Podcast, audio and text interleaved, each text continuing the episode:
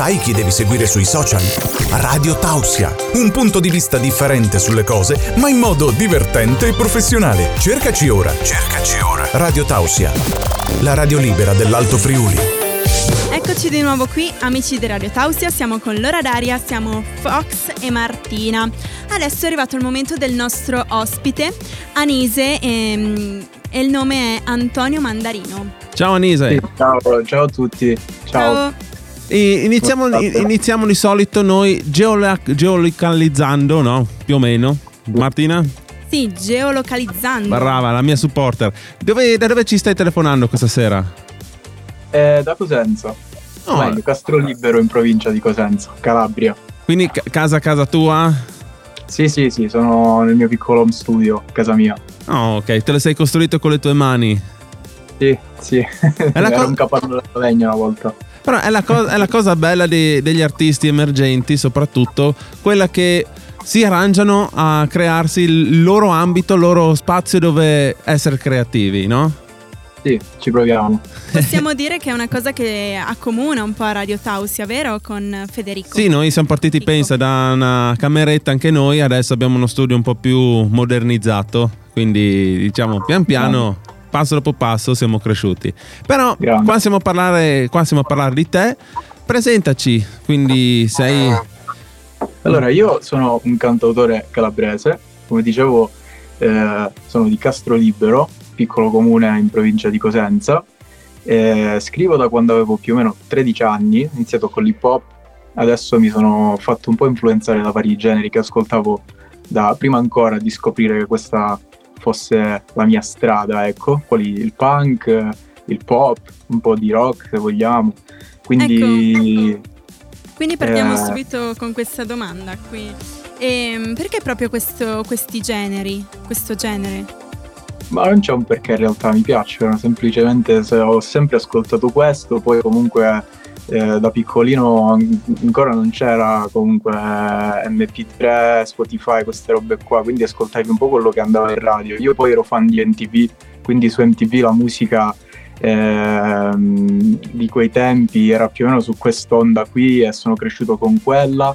Eh, prima ancora di scoprire che mh, insomma mi piacesse farlo, eh, ho iniziato appunto con l'hip hop per poi dire ma sai che forse potrei provare anche a, a fare que- quella roba lì che non mi dispiace e quindi adesso ho preso un po' quel- quella strada lì però nasce tutto grazie a MTV io stavo ore giornate intere a guardare MTV Quindi tu volta. passavi, pa- fini- finita scuola, tornavi a casa, pranzavi, MTV. Dragon Ball Ah, eccolo MTV, lì. sì. la nostra infanzia è accomunata con Dragon Ball. Dopo, ovviamente, io magari giocavo, tu invece MTV, ascoltavi MTV, musica. Musica com- sempre quindi l'hip hop, eh, soprattutto, cosa ti ha lasciato in questo momento l'hip hop di quell'esperienza? Allora, sicuramente mh, diciamo a livello di testo sono uno molto diretto, che è questo è il bello dell'hip hop, può essere diretto, è proprio eh, diciamo un canto di protesta, quindi ti lascia molto quello. Infatti, a differenza comunque di chi poi intraprende il genere pop, comunque io sono uno che non scrive metafore, io sono molto diretto, se voglio dire qualcosa mi è rimasta que- quell'impronta lì eh, di un po' di denuncia, un po' di insomma ribellione, ok? Questo è quello che mi ha lasciato principalmente. Poi non ti nego che quando approccio a, a una strumentale sulla quale scrivere, anche con la chitarra stessa, la prima cosa che mi viene in mente adesso è, è iniziare a rapparci sopra, poi dopo crea tutte le melodie, insomma mi ha lasciato un po' di influenza ancora. Sto, sto lavorando per cercare di prendere anche altre vie, però momentaneamente questo principalmente. Quindi sai suonare anche la chitarra? Io ho iniziato a studiarla da, da pochissimo, mm, si può dire due anni, due anni e mezzo più o meno, ora non ricordo bene, però sì, suono anche la chitarra, mi piace fare le versioni acustiche dei miei brani, eh, anche di brani già editi, mi diverto insomma a strimpellarla. È, è- nel tuo home studio che se ti sei costruito da solo, quindi proprio una cosa... Beh, guarda, fa merito è questa. Te lo Eh, dico. sì, fa sì. merito. Io ne vado orgoglioso di questa cosa. Se un giorno dovessi arrivare dove voglio arrivare, dirò che sono partito da qui con le mie mani, con le mie forze. E, ri- Quindi e ricordati che il, eh, il Radio Tauser ci ha detto in fuori onda che è stata la tua prima... eh, la mia prima Radio. intervista radio, sì. Ecco, sì. Sono onoratissimo infatti, Ecco. agitatissimo però. E oggi siamo qua anche per parlare di Paranoie di vetro. Sì, il mio primo singolo. Eh, un singolo molto, ha una storia molto particolare perché eh, mi è stato prodotto da Antonio Marcucci, chitarrista dei Tiro Mancino, eh, ed è un brano che ho vinto praticamente.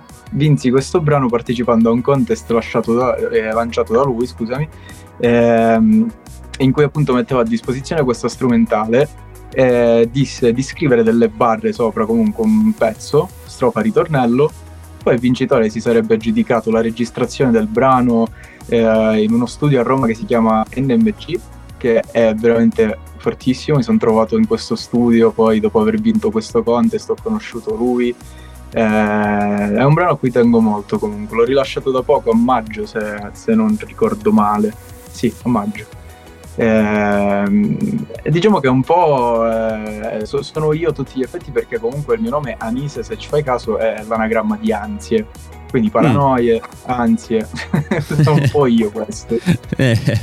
Eh, come, tutti noi. Com'è stata la, la, l'emozione entrare in un, in un studio professionale per registrare?